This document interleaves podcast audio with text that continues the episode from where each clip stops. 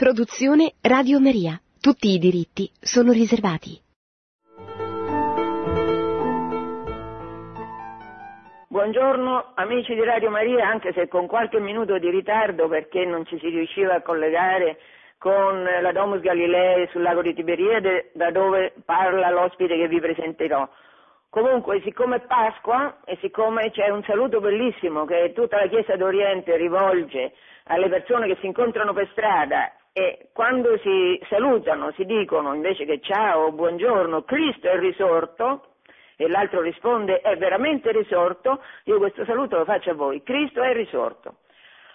Tempo pasquale parliamo con Don Francesco Voltaggio, che io conosco eh, da quando era piccolino, nel senso che io lavoravo a una trasmissione televisiva che è stata fatta 30 anni fa, eh, a 20 anni del concilio su Rai 1, e in questa puntata si faceva vedere anche una splendida liturgia di Pasqua che dura tutta la notte, seguita da un pranzo, da un'agape. E c'era un intervistatore che faceva quelle che si chiamano in gergo interviste volanti, cioè così, estemporanee, e a un certo punto chiedeva ai bambini che stavano lì, perché anche i bambini fanno la veglia, che cosa significasse la parola Pasqua. Uno di questi bambini si protendeva, è come se lo vedessi adesso, si protendeva per rispondere e diceva passaggio saltando. questa, diciamo, non pignoleria, questa precisione eh, teorica, filologica, caratterizza Don Francesco Voltaggio che attualmente è rettore del seminario Redentoris Mater della Domus Galilei, abbiamo parlato in, per chi è affezionato a questa trasmissione, abbiamo già parlato della Domus in un'altra puntata, e si è avuto un dottorato in scienze bibliche ed archeologia all'Istituto Biblico Francescano di Gerusalemme. Con Francesco Voltaggio parliamo di una cosa meravigliosa, che è l'assunzione della Beata Vergine Maria in cielo a partire dalle tradizioni della Chiesa antica. Buongiorno Don Francesco. Buongiorno Angela, tanti auguri, Cristo è risorto. è veramente risorto Francesco. A te la parola. Bene, anzitutto un caro augurio di un felice tempo di Pasqua a tutti gli amici, gli ascoltatori di Radio Maria e anche tanti auguri oggi al Santo Padre, a Benedetto XVI, ah, che oggi è il suo compleanno e anche il giorno del suo battesimo perché è stato battezzato proprio il giorno del suo compleanno. Ecco, spero che questo sia anche un piccolo regalo eh, a lui, così con umiltà lo dico. Ecco, Padre oggi... Livio, scusa Francesco se ti interrompo, Padre Livio dice che ogni tanto il Papa ascolta Radio Maria, chissà. chissà. ecco, comunque spero che si rallegri perché oggi proprio parlando, come vedremo, di una tradizione cristiana antica, vedremo che il testo del Transitus Mariae della dormizione della Vergine Maria proprio afferma addirittura anche già il primato di Pietro, quindi da tempi molto antichi, oltre che ovviamente eh, nel Nuovo Testamento abbiamo dati biblici molto chiari. Allora, se volete posso cominciare. Certo. Bene, allora oggi, sì, allora oggi, come già è stato accennato, trattiamo dell'assunzione della Beata Vergine Maria in cielo nella tradizione cristiana antica, soprattutto dal punto di vista storico, visto che la trasmissione, tra l'altro faccio i complimenti alla professoressa Angela Pellicciari per questa trasmissione, appunto è la vera storia della Chiesa. Allora, questo evento, eh, come forse molti ascoltatori sanno, sotto, in greco è noto sotto il nome di Coimesis della Santa Vergine, quello che tutti conosciamo con il nome latino Dormizio, Ecco, specialmente nella Chiesa orientale la coimesis o la dormizio, la dormizione della Santa Vergine Maria è praticamente l'equivalente dell'assunzione. Ecco, dopo parleremo sul fatto o meno, cioè, sappiamo che c'è stato un dibattito nella, nella Chiesa antica, anche tra i padri, se Maria sia morta o si, o si sia addormentata o non sia passata per la morte, lo vedremo tra poco. Ecco, un altro nome molto noto nell'antichità per designare questo evento, questo mistero, è il transito della Santa Vergine. Sono contento che mi è stato chiesto di parlare di questo tema proprio nel tempo pasquale in cui celebriamo Cristo risorto dai morti. Difatti l'assunzione della Santa Vergine, come tutti sappiamo, è in stretta relazione eh, con la resurrezione e l'ascensione ai cieli di Cristo Signore, cioè Gesù Cristo, Signore vittorioso sulla morte, ha voluto associare sua madre Maria in questa vittoria definitiva sulla morte. Ecco, celebriamo quindi questo trionfo di Gesù Cristo e della Santa Vergine Maria. Cioè la Vergine Maria è stata associata a Cristo nella sua kenosis, cioè nel suo svuotamento, nel suo abbassamento fino alla croce, perché anche lei ha provato questo martirio eh, spirituale, la spada che ha trafitto la sua anima, e quindi è stata associata al figlio eh, in questo mistero e quindi probabilmente è stata associata anche al figlio nella morte. Ecco, vedremo questa discussione tra i padri se la Santa Vergine sia morta o meno, ma sicuramente, questo è certo, è stata associata a Cristo nell'elevazione ai cieli, nella sua glorificazione in corpo e anima. Ed è bellissimo, cari amici, che si è compiuta proprio in lei la parola pronunciata da lei, da lei stessa nel Magnificat. Eh? Ha guardato l'umiltà, la tapeinosis della sua serva, ecco, ha innalzato gli umili. Ecco, la Vergine Maria è stata innalzata Cristo, il nuovo Adamo, l'uomo nuovo, quindi, che non ha conosciuto la del pecca- corruzione del peccato e della morte, ha associato Maria, che è la nuova Eva, che ha schiacciato la testa del serpente.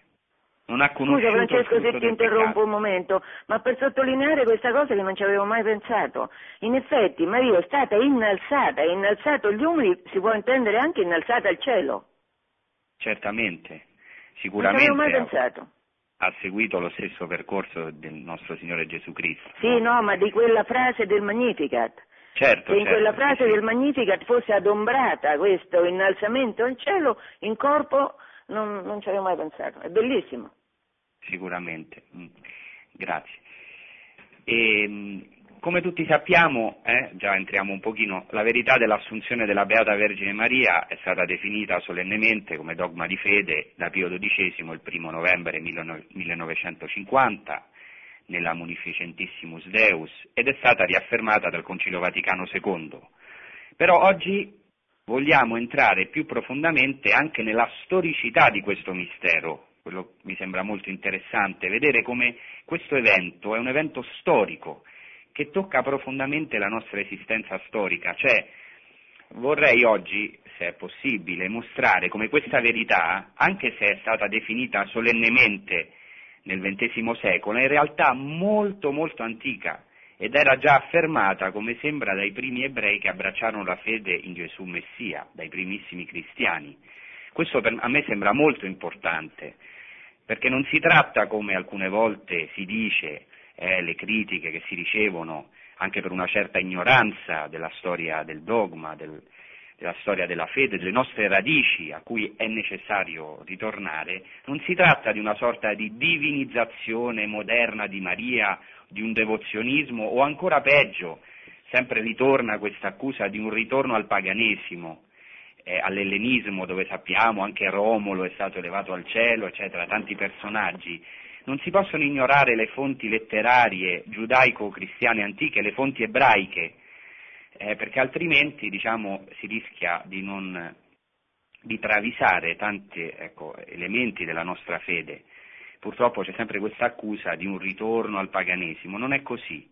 È necessario ritornare alle sorgenti della nostra fede. Infatti lo stesso Pio XII, quando ha proclamato il dogma, si è rifatto, si è collegato alla tradizione della Chiesa antica. Eh. Questa assunzione della Vergine Maria ha trovato molteplici espressioni nella storia della Chiesa, sia in Oriente che in Occidente. Ora vedremo ecco, eh, questo primo punto, cioè la storicità dell'evento dell'assunzione in cielo della Santa Vergine Maria.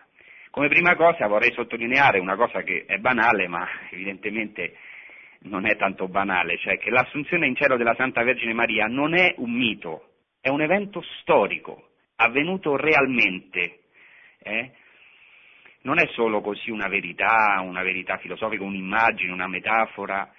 È vero che la fede nell'assunzione della Santa Vergine Maria è anche un postulato teologico, cioè vale, vale a dire che la Chiesa ha affermato l'assunzione della Santa Vergine Maria anche partendo da altre verità bellissime di fede riguardanti la Vergine, cioè la Chiesa non poteva non proclamare eh, questa verità. Eh, io non, non, mi fermerò su questo punto teologico, però forse qualcuno capisce a cosa mi sto riferendo. Però, ecco, anche se l'assunzione della Santa Vergine Maria è un postulato teologico, non si finirà mai di rimarcare la storicità della rivelazione. Cioè il cristianesimo, anche se è vero che è stato promotore di un'altissima filosofia, non è primariamente una filosofia, una dottrina, ma anzitutto è un fatto storico. Cioè, la resurrezione di Cristo è un fatto storico, realmente avvenuto, in un luogo, in una data concreta.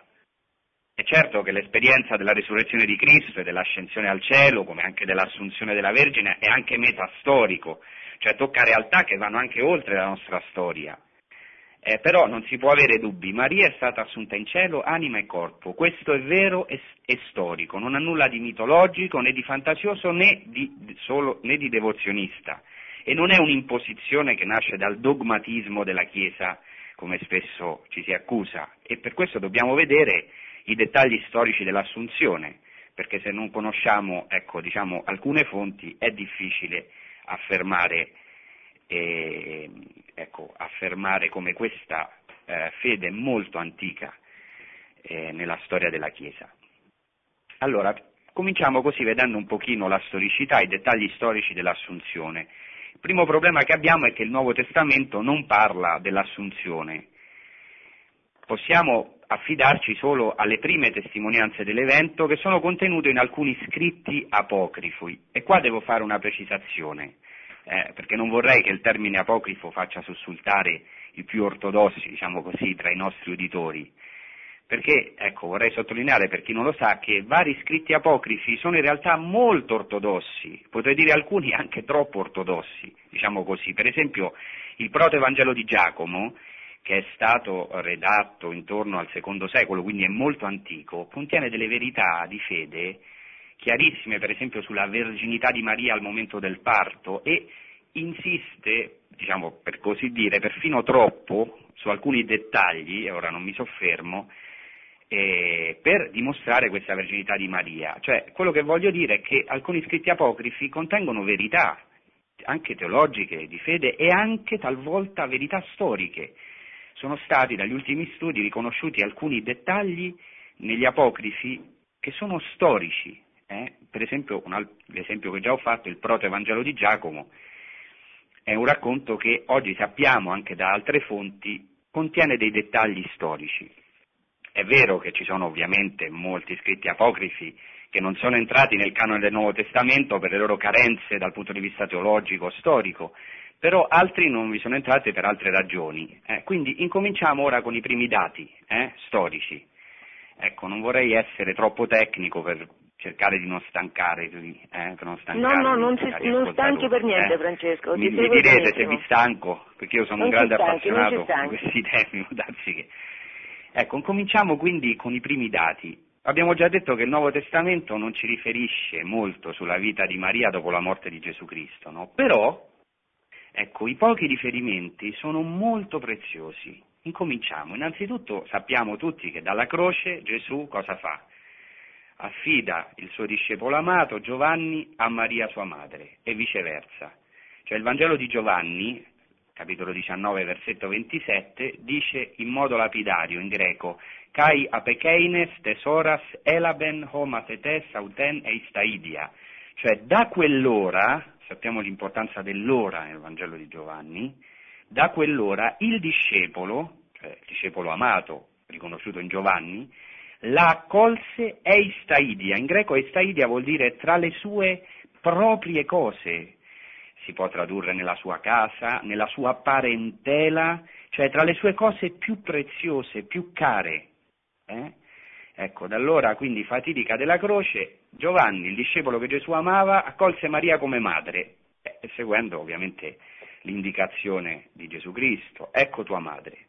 Quindi egli accolse Maria tra le cose più care nella sua parentela e questo fa pensare evidentemente che Giovanni la portò sempre con sé, la portò nella sua casa, la portò forse anche nell'evangelizzazione, eh, probabilmente la Vergine Maria ha accompagnato Giovanni nell'evangelizzazione.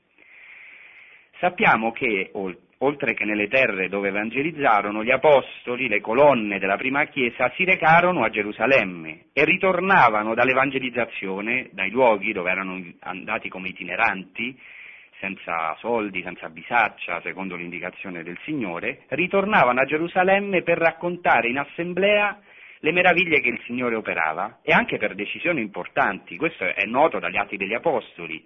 In Atti 15 si descrive il concilio di Gerusalemme, avvenuto intorno all'anno 50.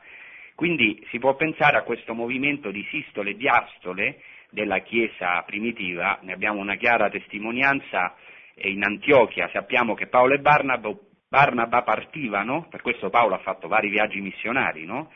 andavano in missione e tornavano nella loro comunità a raccontare le meraviglie operate dal Signore. Questo lo dico perché vedremo che c'è una certa difficoltà. Dove è morta Maria? Dove è stata sepolta? A Efeso, a Gerusalemme? Perché Efeso? Perché Gerusalemme? Interessante questa alternativa.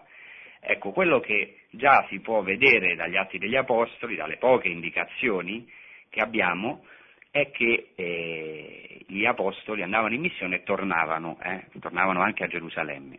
Era normale per, peraltro per gli ebrei ritornare sempre a Gerusalemme, sappiamo che tre volte all'anno ogni ebreo doveva tornare per le feste, sappiamo che la prima chiesa anche andava, al, i primi apostoli andavano al Tempio, salivano al Tempio per la preghiera. Un altro importantissimo riferimento Nuovo, nel Nuovo Testamento si trova negli Atti degli Apostoli.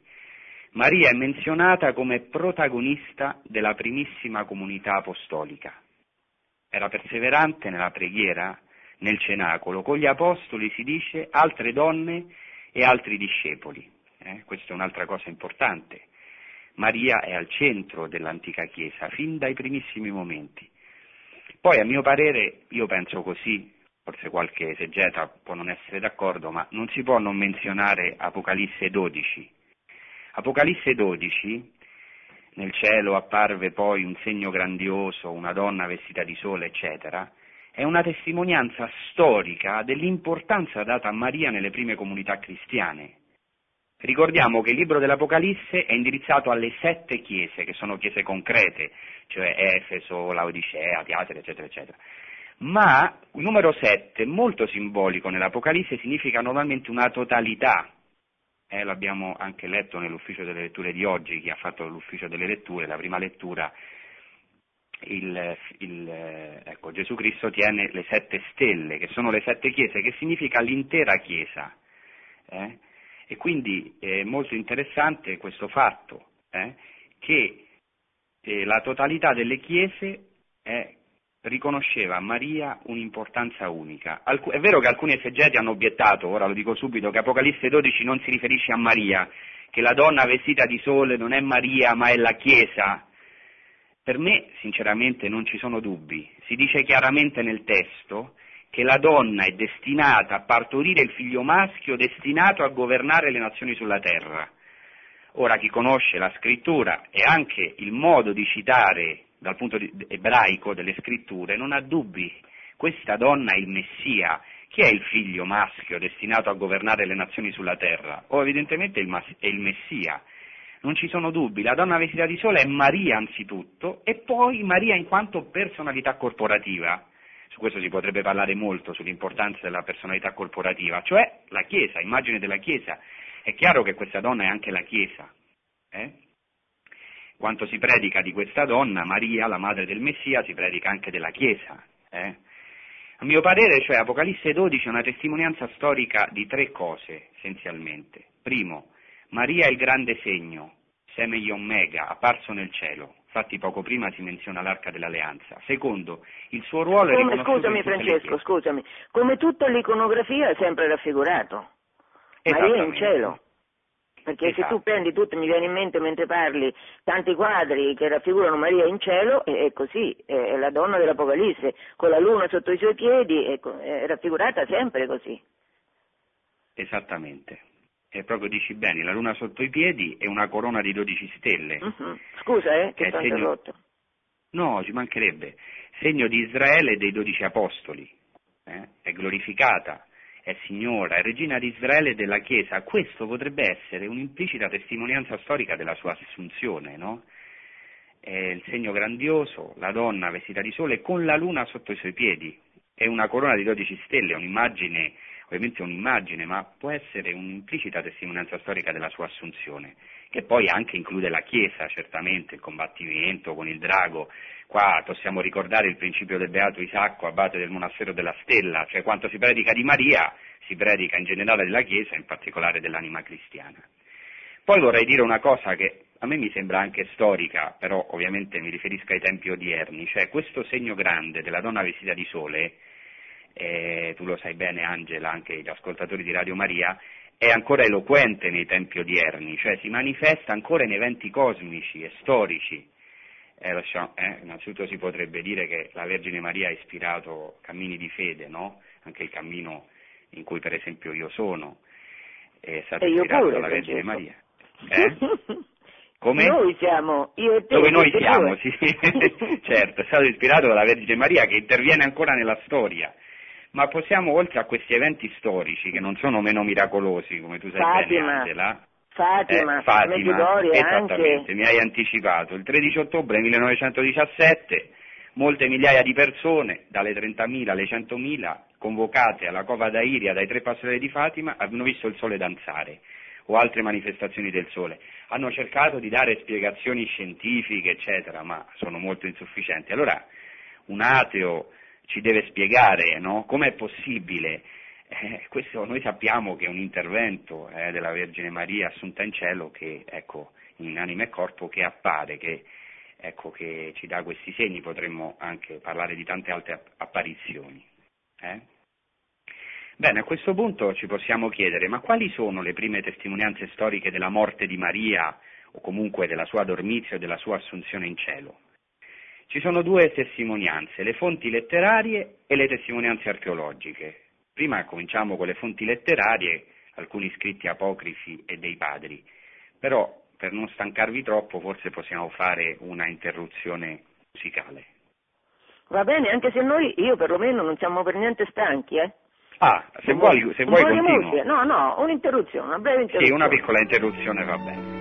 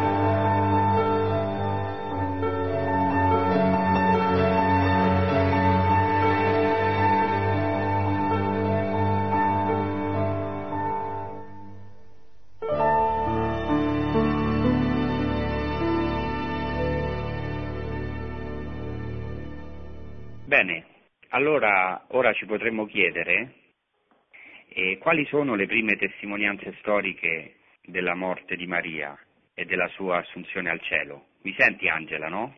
Io sento benissimo, anche gli ascoltatori. Benissimo. Ottimo.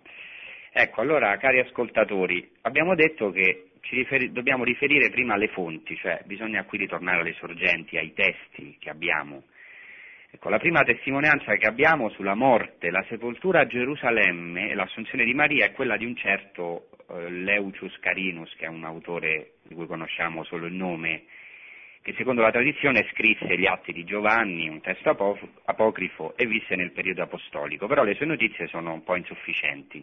È comunque una prima testimonianza della morte, la sepoltura a Gerusalemme e l'assunzione di Maria.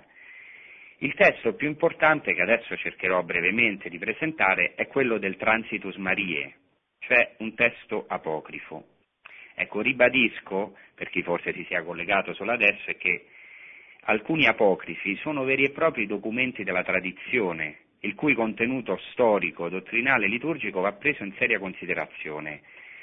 anche se poi non sono scritti entrati nel canone, cioè non sono ispirati da Dio, non sono parola di Dio, ma in alcuni casi contengono verità di fede che non sono nuove rispetto al Nuovo Testamento, che è parola di Dio, alla scrittura, ma eh, aiutano a capire come la prima Chiesa capiva, approfondiva, affermava certe verità di fede.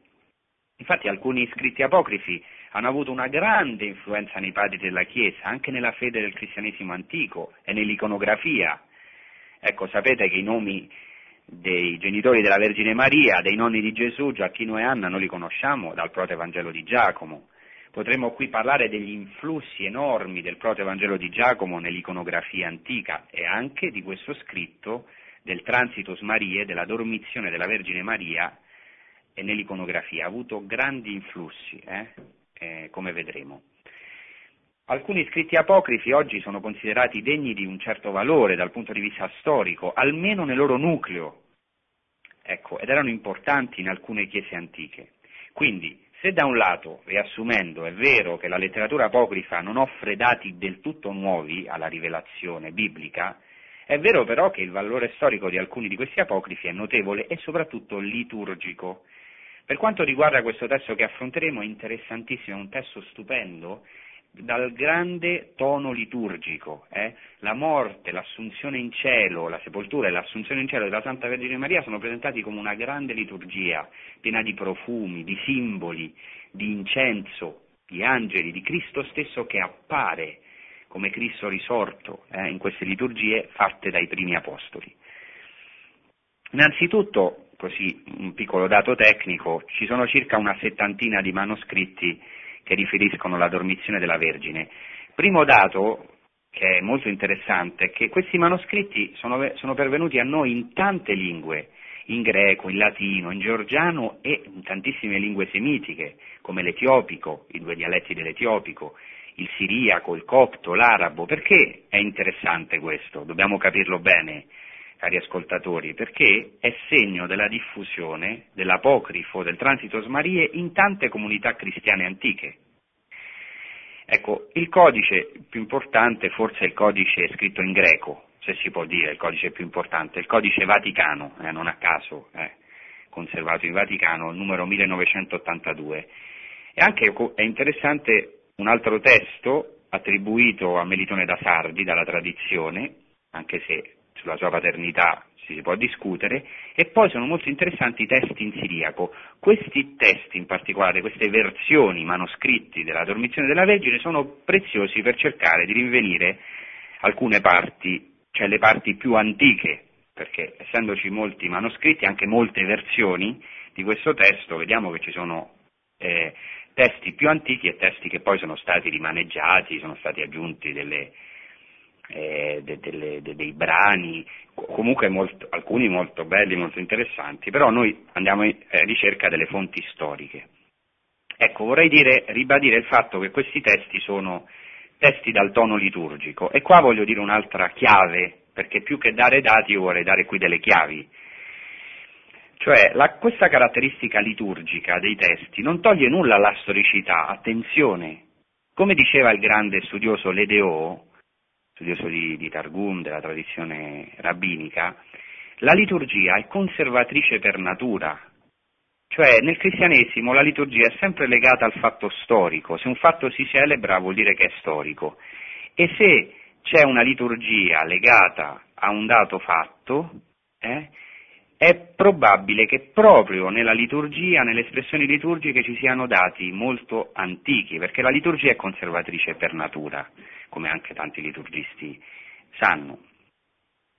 Bene, diciamo che ci sono stati vari studiosi che hanno questi, che hanno studiato questi testi, Van Esbrek ha pubblicato i manoscritti georgiani, un altro padre belga, Arras, ha pubblicato nel 1974 l'edizione critica dei manoscritti etiopici, che anche sono interessanti, e il padre assunzionista Antoine Wenger ha pubblicato un testo greco, come ho già detto, della Biblioteca Vaticana, che è chiamato Romanus o Vaticanus 1892. Ecco, Wenger già ha dimostrato che tale documento è anteriore rispetto agli altri testi liturgici, ai testi dei padri della Chiesa. Ci sono molti testi dei padri della Chiesa che parlano dell'assunzione della Vergine Maria della, da Gerusalemme. Ecco, un grande eh, studioso, il padre Bellarmino Bagatti, che è uno dei fondatori dello Studium Biblicum Franciscanum, ha ipotizzato che questo documento poteva avere origine giudeo-cristiana. Ora spiegherò in concreto cosa significa questo e questo ha costituito la base del lavoro scientifico del padre Frederick Mans, che ha trovato nel testo varie tradizioni ebraiche antiche e ha voluto così dimostrare che anche se la redazione del manoscritto, di questo manoscritto vaticano, è del IV secolo, o forse un po' più tardiva, il testo contiene tradizioni molto più antiche, almeno del II secolo. Purtroppo in, certi, in, certe pubblicazioni questi dati non sono tenuti presenti, cioè si dice solamente che i primi apocrifi riguardanti la fine della vita di Maria sono nati dopo Epifanio, eh, dopo un testo, quindi dopo il, il 377. Ecco, io, i miei studi mi hanno portato a approfondire le tradizioni antiche contenute in scritti ebraici che sono stati redatti perfino nel VII secolo e quindi ho imparato a essere più cauto, cioè spero che gli ascoltatori capiscano, il fatto che un testo sia redatto molti anni dopo non vuol dire, non vuol dire che non contenga tradizioni antiche e verità storiche antiche. Eh? Eh, possiamo fare qua un esempio, no? che lo ha rimarcato molto bene Antonio Socci nel suo libro La guerra contro Gesù, ha detto che eh, le testimonianze storiche che abbiamo su Alessandro Magno riguardano, cioè sono di 400 anni eh, mh, dopo la sua morte e spesso sono di fonti molto poco attendibili. Questo è interessante, eppure oggi nei libri di storia, ecco questo penso che Angela, la professoressa Pelliciari, potrebbe dire molte cose su questo, su quello che abbiamo letto nei libri di storia come certo, e invece quando si parla di eventi storici legati alla fede, eh, allora si deve dubitare di tutto, no? tutto deve essere distrutto, spezzettato, vivisezionato, mentre di Alessandro Magno, di cui abbiamo testi 400 anni dopo, non si mette in dubbio nulla. Eh, io, ho, avendo studiato proprio questo lavoro di passare dalla redazione alle tradizioni, molto importante sapere questo, che specialmente quando si tratta di tradizioni legate alla fede ebraica o dei primi cristiani, spesso un testo è stato redatto molti anni dopo, ma può contenere tradizioni antichissime, quindi dobbiamo stare attenti. Allora, Detto questo, andiamo al testo stesso, eh, che è l'unica testimonianza che abbiamo oggi in nostro possesso. Eh. Voglio fare un riassunto di quello che abbiamo detto, di questi dati tecnici che ho dato. I testi in nostro possesso che riguardano la fine della vita di Maria risalgono a dopo il 377, però alcune tradizioni contenute nel testo o il nucleo storico può essere, anzi vi dico già che a mio parere è molto molto più antico, l'hanno detto anche vari studiosi su cui anche io mi poggio, e sono storiche. Alcune tradizioni, alcuni, non tutti i dettagli, ma alcune testimonianze sono chiaramente storiche. Bene, andiamo quindi ora al testo stesso.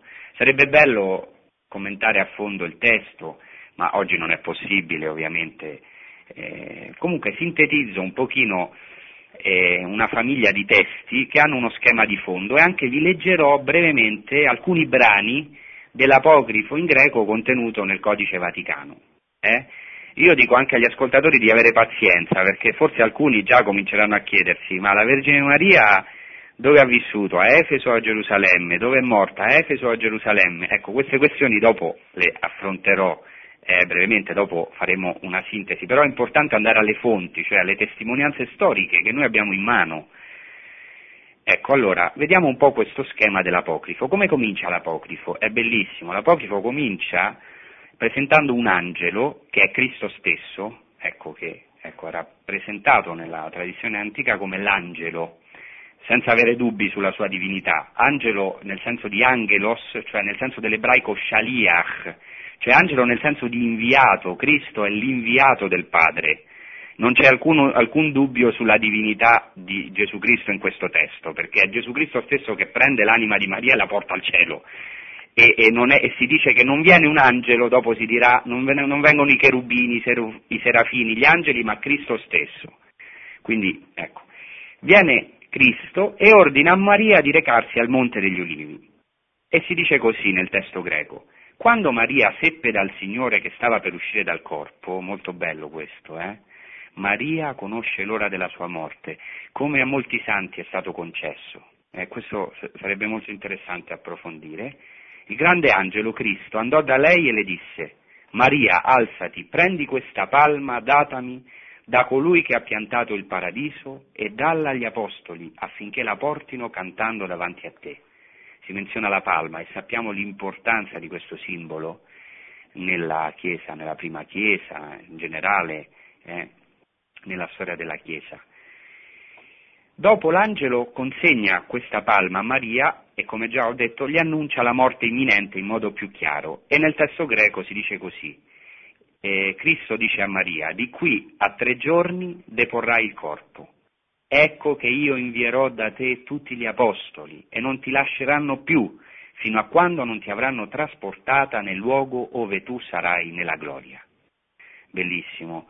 Cristo promette alla Vergine Maria di eh, che le invierà tutti gli apostoli e la accompagneranno. Qui abbiamo una cosa meravigliosa che anche stiamo riscoprendo in tante comunità, la bellezza di ecco, morire e passare al cielo attorniati dalla comunità cristiana. La Vergine Maria ecco, non poteva non morire, non, non, essere assunta in cielo con tutta la comunità cristiana, dato il suo ruolo assolutamente preeminente nella Chiesa. In seguito, nella versione greca, Maria cosa fa? Lava il suo corpo e indossa vestiti nuovi. Qui abbiamo una tradizione ebraica. Io mi fa, faccio riferimento alle tradizioni ebraiche perché sono segno di antichità del testo, perché la Chiesa giudeo-cristiana era molto importante fino all'avvento di Costantino. Quando ci sono delle tradizioni ebraiche in testi cristiani, è molto probabile che i testi siano antichi. Cioè perché qui Maria fa una mikvah, cioè cos'è la mikvah? Il bagno di purificazione ebraica. E si lavava tutto il corpo e si indossavano vestiti nuovi, puri. Ecco, fa una bellissima berachà, una benedizione rivolta a Cristo e vi riporto un piccolo brano di questa benedizione che è meravigliosa, eh? sarebbe bello leggerla tutta, ve ne leggo dei pezzettini. Sentite cosa dice Maria. Dice a Cristo direttamente, lo benedice, appunto segno della divinità di Gesù Cristo, perché solo Dio è oggetto di benedizione, Dice Maria a Cristo, ti benedico perché mi hai trovata degna del bacio della tua camera nuziale, come mi avevi promesso. Questo bacio, come vedremo tra poco, è molto importante. Chiaro che è un riferimento al Cantico dei Cantici, ma anche un'immagine dell'assunzione. Ora lo vedremo che il bacio di Dio nella tradizione ebraica significa non passare per la corruzione, essere assunti in cielo. Ora lo vedremo. E Maria poi prega così, un altro pezzo di questa benedizione, di questa preghiera. Ti benedico, Cristo, affinché tu mi dia il vestito che mi hai promesso, eh, la veste bianca del battesimo, della resurrezione, dicendo che per mezzo di questo vestito sarò contraddistinta tra tutti i miei parenti e mi condurrai al settimo cielo, segno della massima altezza, no? come tutti sapete, per essere trovata degna della soavità perfetta con tutti coloro che credono in te. E ancora recita così Maria nella preghiera, ascolta la preghiera di tua madre che grida presso di te, rivolgendosi al figlio, a Cristo. Mi hai promesso, dice Maria a Cristo, non piangere, Maria mia madre. Bellissimo questo, eh? Ecco, Maria, non piangere, dice Cristo a Maria nel momento della morte. Eh? Ecco, da te non verranno né gli angeli, né gli arcangeli, né i cherubini, né i serafini, né alcun'altra autorità, bensì io stesso verrò presso la tua anima. Ecco, dice Gesù. E infatti nell'iconografia eh, orientale bizantina, nella icona, Gesù tiene tra le braccia Maria bambina. Tiene, cioè, è un po' strano perché è l'unica icona, in tutte le icone la Vergine Maria tiene in braccio eh, Gesù, come sappiamo. L'icona della dormizione della Vergine Maria è l'unica in cui Gesù tiene tra le braccia una bambina, forse l'avete visto nelle rappresentazioni. Chi è questa bambina? È l'anima di Maria. E questo già si attesta nel, nell'apocrifo. Vedete come ha influito anche nella, nell'iconografia, nella fede antica. In seguito arriva Giovanni, ecco, qui in alcuni apocrifi Maria lo rimprovera di averlo lasciato. Giovanni si difende dicendo che era in missione. Questo anche è carino, non è in contraddizione con i dati che abbiamo detto, che Giovanni l'ha presa nella sua casa, perché sappiamo che sicuramente Giovanni ha fatto quello che ha, ha, visto dal Maestro e sappiamo che Gesù non sempre, anche se amava ovviamente tantissimo la Vergine Maria, ma non sempre poi concretamente, fisicamente è stato con lei. Alcune volte la missione verso il Padre lo chiamava eh, verso altri lidi, verso orizzonti più lontani. E così forse anche Giovanni è possibile che in qualche momento abbia lasciato la madre, non sappiamo, però diciamo l'apocrifo c'è questa nota molto carina, no? Cioè, per sottolineare anche l'amore di Maria verso Giovanni, lo rimprovera un pochino di averlo lasciato. E Maria poi affida la palma a Giovanni e poi una cosa interessante è che tutti gli altri apostoli giungono in modo miracoloso nel luogo eh, inviati dagli angeli, forse potevano essere anche degli inviati poi storicamente, no? sappiamo come c'era una grande comunicazione di lettere, di inviati, e anche Paolo dice io vi, ecco, ti invio il mio fratello, c'era un, grande movimento di itineranti, di missionari, e quindi, però diciamo, l'apocrifo sottolinea che giungono in modo miracoloso, infatti dice così, dopo il boato del tuono, ecco apparire improvvisamente gli apostoli, trasportati da una nube dall'estremità della terra davanti alla porta di Maria. Erano undici assisi sulle nubi. Il primo era Pietro, il secondo Paolo. E dice una indicazione storica, cronologica, si era appena convertito alla fede in Dio. Ecco, interessante questo, perché anche nell'iconografia, nell'icona della dormizione e dell'assunzione della Vergine Maria ci sono tutti gli apostoli intorno. E nell'apocrifo c'è il primato di Pietro ed è ribadito tante volte, molto interessante perché non è solo una testimonianza della fede nell'assunzione della Vergine, ma anche del primato di Pietro, come era diffuso in quei secoli, ora vedremo, IV secolo la redazione, ma epoche più antiche, si può risalire fino al secondo secolo, come c'è proprio un primato di Pietro, Giovanni gli, dà, gli lascia sempre la precedenza a Pietro anche nella preghiera, nella presidenza delle preghiere. Ecco, poi la cosa interessante è che ognuno racconta l'esperienza della sua missione, è stato come un concilio, come un'assemblea. Pietro, ecco il primato suo, invita alla preghiera e fa un discorso importante, che qua non riporto perché non possiamo leggere tutto, e poi gli apostoli pregano tutta la notte. All'alba Cristo arriva con gli angeli, bacia sua madre, ora parleremo di questo bacio, e prende la sua anima e la consegna all'arcangelo Michele. Ecco, ora cito il testo. Giunse l'aurora e spuntò il sole. Maria si alzò, uscì fuori e recitò la preghiera che le aveva dato l'angelo, e dopo la preghiera si stese sul suo letto e portò a compimento la sua economia. Pietro si sedette presso il capo di lei, Giovanni ai piedi e gli altri in circolo intorno al suo capezzale. Ecco qui dico una nota tra parentesi, che dall'apocrifo si può dedurre che forse Maria morì nel cenacolo, vedremo che è una tradizione, noi per esempio cattolici la ricordiamo nella chiesa che c'è nel Monte Sion, che appartiene, cioè, di proprietà de, della chiesa dei benedettini tedeschi, vicino al cenacolo, eh, chi è entrato nella cripta ha visto, eh, la, c'è una, belli, una bella scultura della, Maria addormentata, vedremo che Maria certamente non è morta nel luogo della tomba, perché gli ebrei non abitavano là dove c'erano delle tombe, perché a ragioni di purità, quindi è dovuta morire o nel cenacolo o in una casa privata, noi normalmente lo, lo collochiamo nel cenacolo. Ecco, la cosa interessante nel cenacolo con ecco, gli apostoli tutti intorno, Pietro al capo e Giovanni ai piedi, molto bello. Verso l'ora terza del giorno avvenne un gran tuono e si diffuse un gradevole profumo. Ecco, interessante che poi questo profumo sappiamo che cos'è. Eh, certo dice San Paolo, voi siete il profumo di Cristo. Sappiamo che poi questo si è concretizzato anche in santi, no? Ecco. Ed ecco che improvvisamente si presentò sulle nubi il Signore Gesù con un'innumerevole moltitudine di angeli santi, entrò con Michele e Gabriele il Signore la abbracciò, prese la sua anima santa, la pose tra le mani di Michele, la volse in pelli delle quali è impossibile manifestare la gloria. Questa tradizione è molto importante, sembra strana questa avvolgere in pelli, però chi conosce la tradizione ebraica sa che è importantissima. In ebraico pelle si dice or con la Ain, mentre luce si dice or.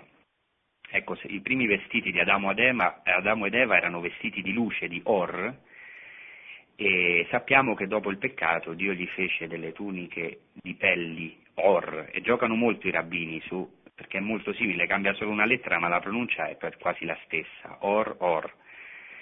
Ecco, ehm, questo è interessante, viene dato questo vestito di gloria, che è lo stesso vestito della trasfigurazione, eh, viene dato alla Vergine Maria. Continuo con il testo. Il Salvatore disse a Pietro, eh, gli dà un comando proprio a Pietro, primato di Pietro, proteggi con cura il corpo di Maria mia dimora. Importantissimo questo titolo. È la dimora di Cristo, la dimora di Dio, schenoma in greco. Ed esci dalla sinistra della città e troverai un sepolcro. Deponivi il corpo e aspettate fino a quando vi parlerò. E così, in seguito, gli apostoli si recano alla valle del Cedron, che è chiamata anche valle di Giosafat, dove oggi appunto ci sono tutti i cimiteri ebraici, anche cristiani anche musulmani. E, um, si recano alla valle del Cedron di Giosafat cantando il salmo quando Israele uscì dall'Egitto. Questo è anche molto bello, un salmo che gli ebrei eh, cantano nella Pasqua, salmo pasquale, quando Israele uscì dall'Egitto. Gli apostoli si alzarono e si caricarono il lettuccio di Maria. Pietro disse l'inno, quando Israele uscì dall'Egitto, alleluia. Ecco, dopo alcuni, qua vado un po' più veloce, alcuni tra gli ebrei e in alcuni testi, come in questo testo greco, il sommo sacerdote, vogliono profanare il feretro e subiscono un castigo. E quindi si pentono, per esempio il sommo sacerdote si pente e poi viene guarito. Ecco, questo è lo schema che c'è in vari apocrifi. In seguito gli apostoli portano Maria alla tomba, Pietro e Paolo dialogano e nel testo greco, questo appunto il testo vaticano, Pietro dice a Paolo, ci rallegriamo grandemente che tu sia giunto alla fede in Cristo. Aspetta, restiamo qui tre giorni, come ci disse il Signore, il quale verrà poi con i suoi angeli per trasportare il corpo di Maria. E poi dopo vedremo che in seguito gli apostoli istruiscono Paolo ancora di più, una cosa interessante, perché sia pronto per la sua missione. Dopo questi tre giorni, quindi l'Apocrifo dice che al terzo giorno eh, la Vergine è risorta, diciamo, è stata assunta in cielo, ecco, dopo tre giorni si dice che gli angeli portano in cielo il corpo della Vergine alla presenza degli Apostoli, e cito il testo greco, mentre discutevano tra loro a proposito della dottrina, della fede di molti altri soggetti, seduti davanti alla porta della tomba, ecco che giunse dai cieli il Signore Gesù Cristo con Michele e Gabriele.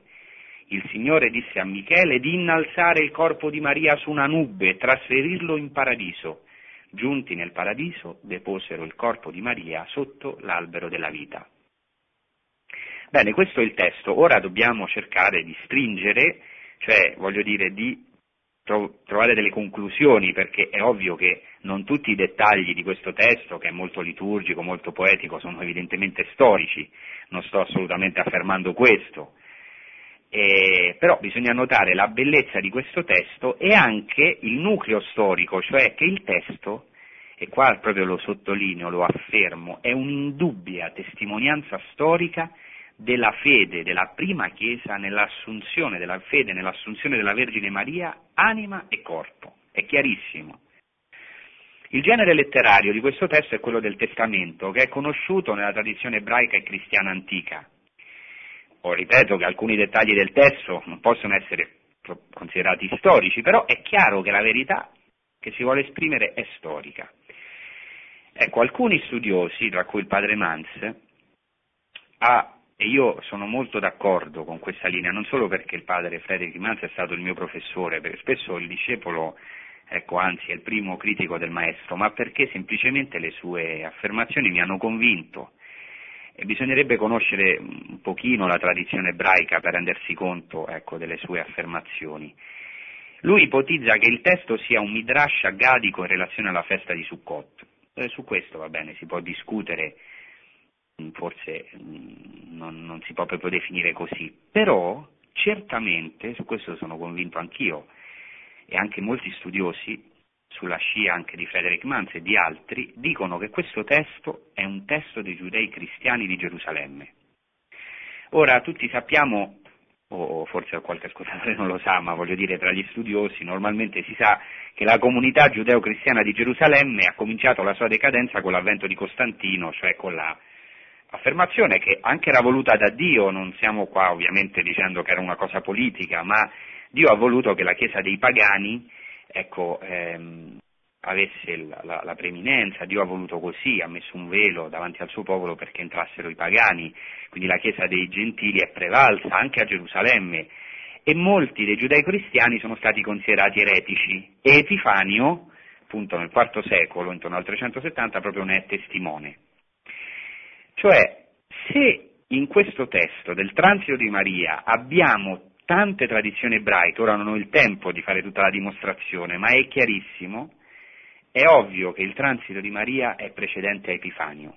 Questo Midrash e questa fede nell'assunzione della Vergine Maria, questo testo, risale ai giudeo-cristiani di Gerusalemme e non si può escludere a priori che, che, che, che non risalga eh, a tempi quasi poster- subito posteriori agli eventi o di poco posteriori agli eventi.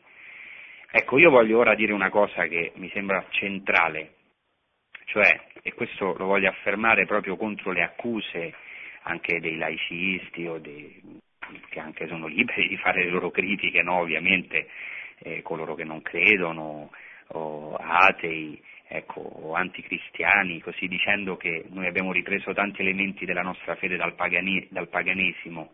Non è così per l'assunzione della Vergine Maria i giudeo-cristiani potevano non avere problemi ad accogliere l'evento storico dell'assunzione al cielo di Maria. Perché? Perché alcuni personaggi dell'Antico Testamento erano stati assunti in cielo. Per quanto riguarda Elia è chiarissimo.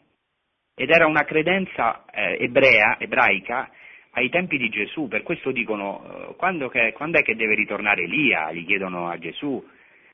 Eh, aspettavano veramente un ritorno di Elia perché credevano che potesse ritornare dai cieli perché era stato assunto in cielo. Anche, vedremo che nella tradizione ebraica, ci sono degli accenni nella scrittura, anche Enoch, Mosè, Miriam, eh, la sorella di Mosè, è stata assunta in cielo. Cioè per l'ebraismo non si esclude l'assunzione di un personaggio nei cieli, già era avvenuto. E c'è una cosa molto interessante, questi personaggi, che sono sette nella tradizione ebraica hanno, dell'Antico Testamento, che non hanno conosciuto la, la morte, ecco, si dice che sono, sono stati assunti in cielo da Dio e si dice letteralmente non hanno gustato la morte.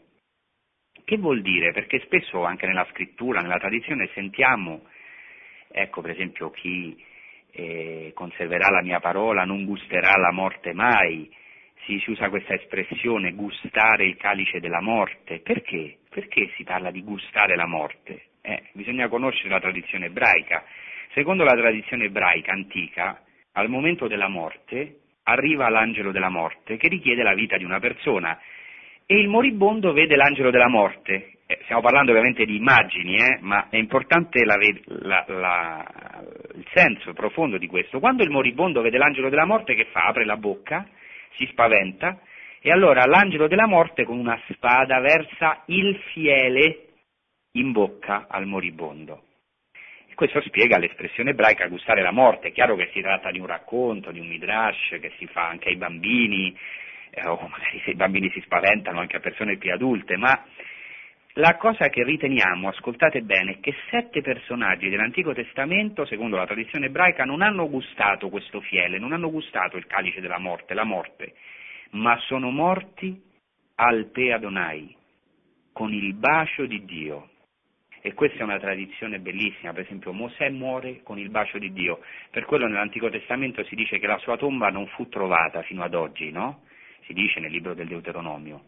Cioè è stato assunto in cielo, per quello poi sono nati scritti apocrifi già nell'Antico Testamento, l'assunzione di Mosè, il libro di Enoch, sono tutti legati a questi personaggi assunti in cielo.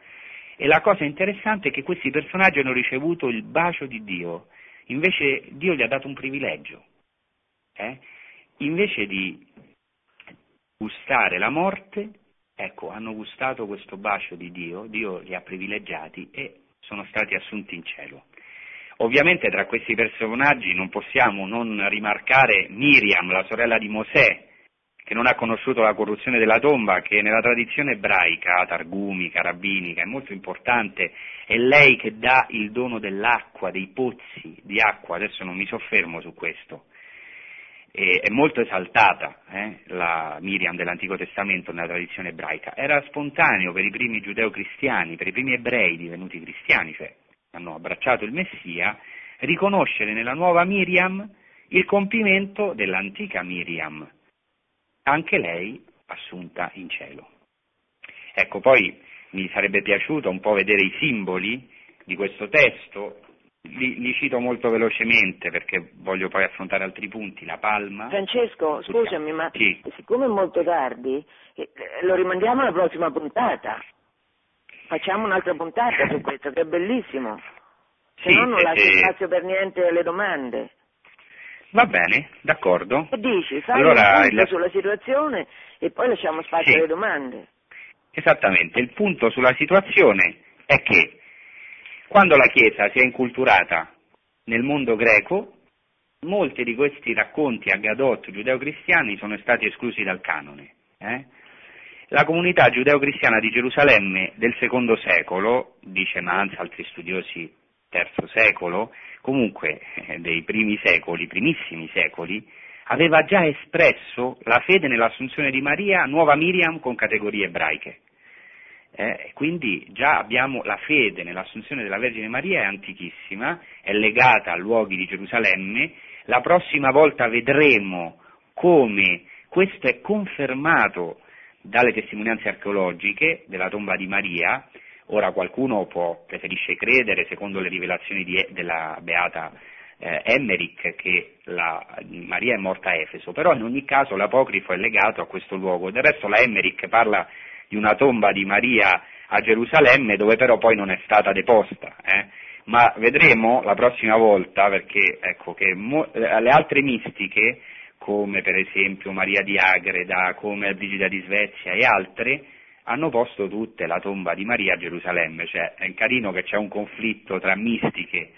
Vedremo che anche questo non è proprio una contraddizione, probabilmente non è un caso che questi due centri, Gerusalemme e Efeso, molto probabilmente la casa è a Efeso, no? vedremo la tomba a Gerusalemme, la tradizione antica la mette a Gerusalemme, ma eh, eh, vanno presi questi dati, ecco, anche, certo le testimonianze delle mistiche qualcuno mi dirà non sono storiche, però lo vedremo la prossima volta.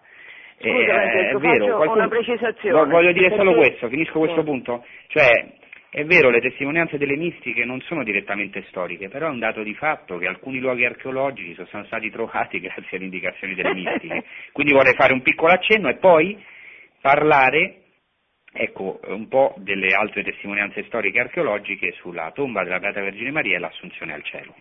allora, io adesso devo dire agli amici che ci stanno ascoltando, i quali sono in attesa di una conversazione con Giuseppe Gennarini sull'America da due mesi. Allora, e adesso attenderanno anche la seconda puntata tua.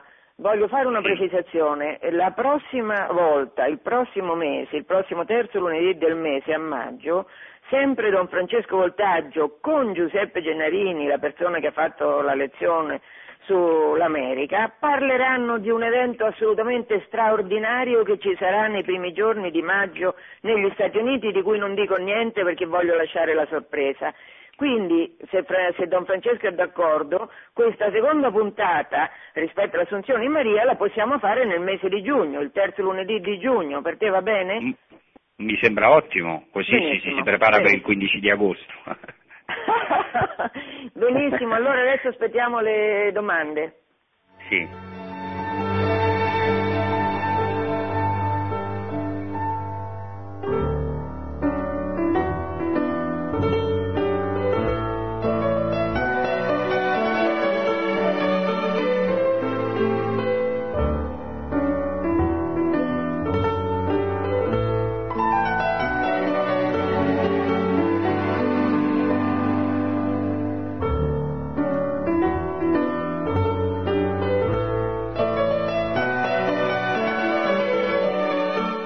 Pronto? Sì, pronto.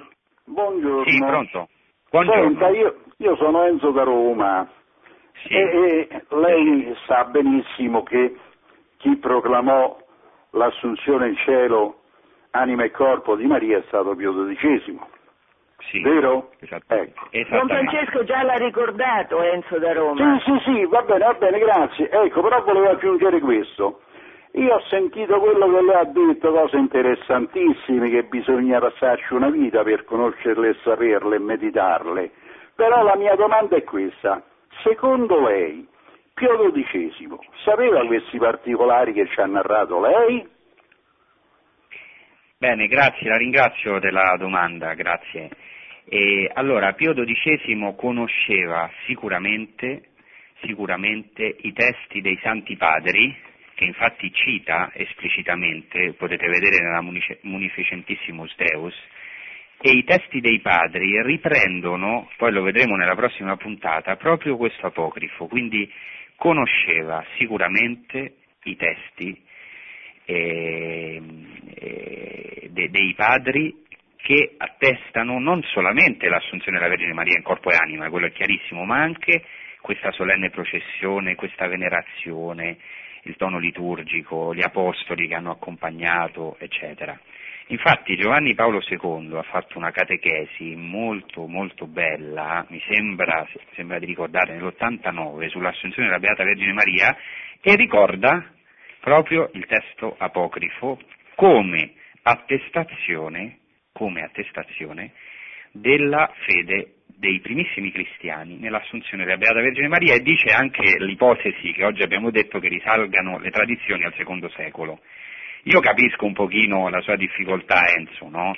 Che dice ma c'è bisogno di tutto questo, di tutto questo cose, no? Non c'è bisogno, diciamo, noi sappiamo dal catechismo e sappiamo anche che è altrettanto bella la verità teologica, per esempio l'assunzione della Vergine Maria è una conseguenza per esempio della verginità della Vergine Maria, diciamo così una conseguenza tra virgolette, il fatto che lei sia vergine e sia la nuova Eva, eh, ehm, ecco, fa sì che non ha come l'associazione soprattutto a Cristo, Vergine, eccetera, eh, nel senso anche scatologico del termine, ecco, fa sì che questa associazione così stretta a Cristo non l'ha fatto passare per la morte, lei che non aveva conosciuto il peccato non ha conosciuto la morte, quindi questo si può dire anche dal punto di vista teologico, no? ora noi abbiamo visto le testimonianze storiche, ecco, spero di aver risposto con sufficienza alla domanda. Eh, Pio XII non so se conosceva gli apocrifi, questo non lo so, però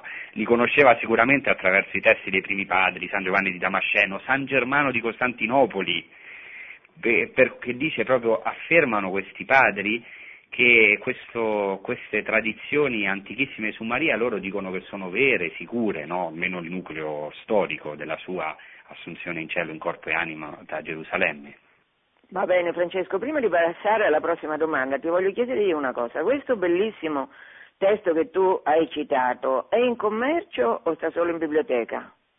No, no, questo testo è in commercio, si può mh, trovare nelle varie versioni, anche in italiano, nei testi apocrifi Sai del Nuovo titolo? Testamento. Il titolo del libro? Sì, diciamo che ci sono varie edizioni, delle edizioni degli apocrifi del Nuovo Testamento e allora... Ah, non è isolato, diciamo, come edizione, è contenuto insieme ad altri apocrifi. Probabilmente si trova anche isolato, però normalmente diciamo eh, no- noi lo consultiamo nelle fonti apocrifi, gli apocrifi del Nuovo Testamento, ma si può anche comprare il volume, normalmente c'è un volume in cui sono riportate tutte le varie o alcune delle più importanti recensioni di questo transito della Vergine Maria in Benissimo. traduzione italiana. Si trova facilmente. Grazie. La prossima domanda? Prego. Al- Pronto? Sì, pronto? Sono Sì, pronto. Anna Maria di Verona. Io Buongiorno, ti ho ospitato, ti dico ciao, perché sono una sorella anch'io di comunità Ah, e ti bene. ho ospitato tanti anni fa quando eri in pellegrinaggio da Roma a Venezia, a San Marco, ti abbiamo ospitato la chiesa degli Angeli Custodi, che purtroppo Ah, il sì, parroco è mancato un anno fa, Don Luigi Ah, Fiorini. mi dispiace. Eh, e io ho una gioia di sentirti, quando ti sento, ti vedo nelle varie mh, documentazioni che ci fanno vedere nella, nelle catechesi, insomma, nella- La domanda, eh, Anna Maria, sono- per piacere. Che siamo sì, in ritardo, niente, io volevo dire tutta la mia gioia, la mia felicità dei disegni del Signore che ha avuto su Francesco Voltaggio. Va bene, grazie, grazie. Sono contento di risentirti, eh? Prega per me. La prossima. Pronto? Sì, pronto? Eh, buongiorno, io sono Buongiorno. Luciana, telefono da Teramo. Sì, buongiorno. Al- allora, io volevo farle due domande, eh, però la prima ha già quasi risposto, cioè cercavo il titolo del testo apocrifo e quindi lei dice Sì. adesso che eh, si può cercare apocrifi del Nuovo Testamento oppure i volumi sul transito della Vergine Maria. Sì, sul, tra- sul transito della Vergine Maria oppure dormizione della Santa Vergine. Ecco, Se lei chiede in una libreria cattolica è Sì. possibile anche che ci siano delle edizioni anche singole. Io purtroppo, eh, no- perché normalmente noi consultiamo diciamo, le opere dove sono tutti gli apocrifi, però lo può richiedere, eh? E si trovano in tutte le librerie cattoliche. La seconda domanda è questa. Lei ha parlato del gustare la morte del bacio di Dio al momento della morte, no? E ha, citato i sette personaggi del Vecchio Testamento che non hanno appunto gustato la morte e hanno ricevuto il bacio di Dio. Io sono sempre rimasta molto, molto impressionata dalle eh, promesse che eh, Gesù Misericordioso o la Vergine Maria eh, mette alla fine delle devozioni della coroncina della Divina Misericordia, ad esempio, no? oppure i primi cinque sabati di riparazione al cuore immacolato. Sono, a queste due mh, devozioni sono legate tante promesse, tra cui quella che mi colpisce di più è che al momento della morte eh, al cuore immacolato dice sarà, saremo, eh, sarò io a venirvi a prendere, oppure al termine di chi ha recitato la coroncina durante la vita della Divina Misericordia, sarò io, Gesù misericordioso, a venire a prenderla nel momento della morte. Potrebbe essere questo eh, quello che diceva lei, il bacio di Dio, cioè anche adesso a noi che eh, diciamo, ci troviamo nel, secondo, nel terzo millennio, il Signore dona anche questa grazia di ricevere il bacio di Dio al momento della morte. Non so se sono riuscita a spiegarmi. Guarda, ti sei spiegata benissimo e ti faccio i complimenti perché hai fatto un collegamento bellissimo, cui io non avevo pensato. Cioè è proprio questo a cui dobbiamo ritornare, un collegamento tra lo studio storico, scientifico, la fede e la vita spirituale. E tu hai fatto un collegamento che mi sembra veramente stupendo e ti consiglio di approfondire. eh. Grazie, grazie. Prossima? Pronto? Sì, buongiorno. Buongiorno, mi chiamo Esther. Io Sì, eh, sento sempre più spesso eh, parlare di morte della Madre di Dio. Allora io le chiedo un approfondimento sul concetto di morte. Allora, nel concetto di morte c'è la putrefazione. Questa avviene un istante dopo eh, che l'anima se n'è andata dal, dal corpo. Non lo so, sicuramente anche lei avrà visto morire qualche persona, Certo, qualche certo. persona cara. Varie purtroppo. Ebbene, Eh, purtroppo questa eh, è bello putrefazione, accompagnarle. Questa putrefazione è istantanea, ass- assolutamente il corpo cambia, ecco, mm, eh, c'è eh, questo, eh, questo orrore, se vogliamo, un po' della morte, no? Certo, certo. E io mi chiedo allora se è possibile che il figlio Gesù, Dio stesso, abbia mai permesso che questa madre di Dio potesse anche essere solo per un istante sfigurata ecco, dalla- da quello che è la morte. Ecco, non, non- non ci posso, mm, non ci posso credere, ecco, non lo so, forse, forse mi sbaglio, questa bellissima Madre di Dio, la nostra Madre Celeste. No, io non, non posso credere a questo, non lo so, forse mi sbaglio. Buongiorno. Bene, no, no, e allora le- le- la rispondo, magari ascolti la risposta. eh. Innanzitutto ringrazio Esther per questa nota. E c'è una discussione, no? Eh, per quello nella definizione del dogma volutamente non si è voluto affrontare questo tema, se la Vergine Maria sia morta o meno, si sia semplicemente addormentata o comunque non è passata per la morte.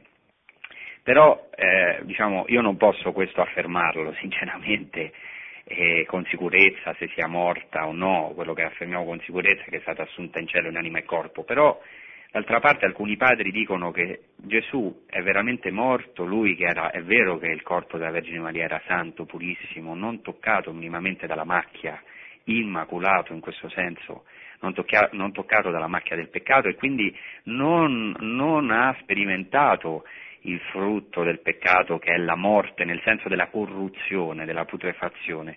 E però a maggior ragione il corpo di Cristo che era santissimo, no? Santissimo e, e però è, un articolo di fede che Gesù è morto, è sepolto. Eh?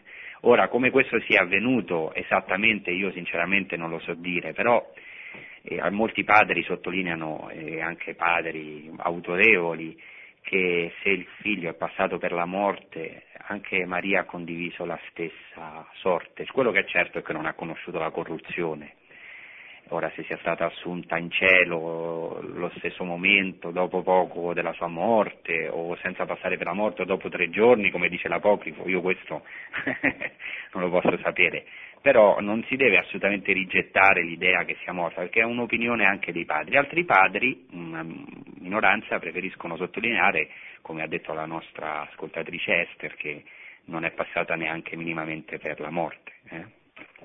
E poi questo scusami Francesco, eh, anche a me ha fatto sempre tanta fatica, eh, siccome la morte è entrata nel mondo per invidia di Satana, e cioè perché eh, Satana ha tentato Eva e Eva eh, è stata tentata, ha, ha, consentito la tentazione, perché Dio non ha creato la morte, non c'era la, questo orrore della morte, anch'io come Esther sono colpita dall'orrore della morte, questo non c'era perché Dio non l'ha creata. Allora anche a me faceva fatica sentire che eh, Maria eh, che non aveva peccato, quindi che non perché doveva morire se la morte è il risultato del peccato e Dio nella creazione aveva contemplato la possibilità di morire, ma non la certezza di morire, l'aveva lasciato alla libertà della volontà dei progenitori, cioè di Adamo ed Eva. Allora, però una volta ho sentito, io sono molto affezionata a Giovanni Paolo, ho sentito una sua catechesi in cui diceva, perché c'è appunto, come dicevi tu Francesco, in tutta la storia c'è stata una discussione teologica, è morta o non è morta, eh, la dormizio, tant'è vero che si parla di dormizio, non si esatto, parla di morte nella tradizione, dormizio. Allora Giovanni Paolo a un certo punto in una catechesi ha detto è morto il figlio, è morta anche la madre, quello che dicevi te. E questa frase di Giovanni Paolo, a cui sono molto legata, mi ha colpito. Certo. Vabbè. Francesco, io ti ringrazio tantissimo, ringraziamo tutti. Grazie Don a voi, Francesco tanti auguri. Voltaggio, di questo tempo di Pasqua che ci ha offerto una, una, un passaggio verso il regno dei cieli, anche se anticipato e con tutte queste tradizioni della Chiesa, diceva prima, il primo ascoltatore che ha fatto una domanda, e, e dice ma tutta, conoscere queste tradizioni della storia della Chiesa è un'iniezione di fede per noi, perché eh, ci ricordano come da sempre è così e che la Chiesa dopo duemila anni di persecuzione, perché sempre la Chiesa ha avuto persecuzione, questo lo, lo, diciamo, lo profetizza Gesù e sempre se chiunque di noi anche eh, desidera di essere cristiano è perseguitato, allora che la Chiesa esista dopo duemila anni di persecuzione con tutte queste meraviglie che nel corso del tempo sono capitate è un dono di Dio, è un'esaltazione della potenza dello Spirito Santo, no? Certamente, hai detto e bene. E quindi io Francesco ti ringrazio ancora e allora noi ci risentiamo per un'altra trasmissione a maggio che riguarda un altro argomento, invece ancora per la Dormizio di Maria a giugno. Molto bene, tanti auguri, tanti saluti. Eh? Tanti saluti, buona Pasqua, ciao Don Francesco. Altrettanto, ciao, ciao a tutti. Auguri ancora a tutti gli ascoltatori. Produzione Radio Maria. Tutti i diritti sono riservati.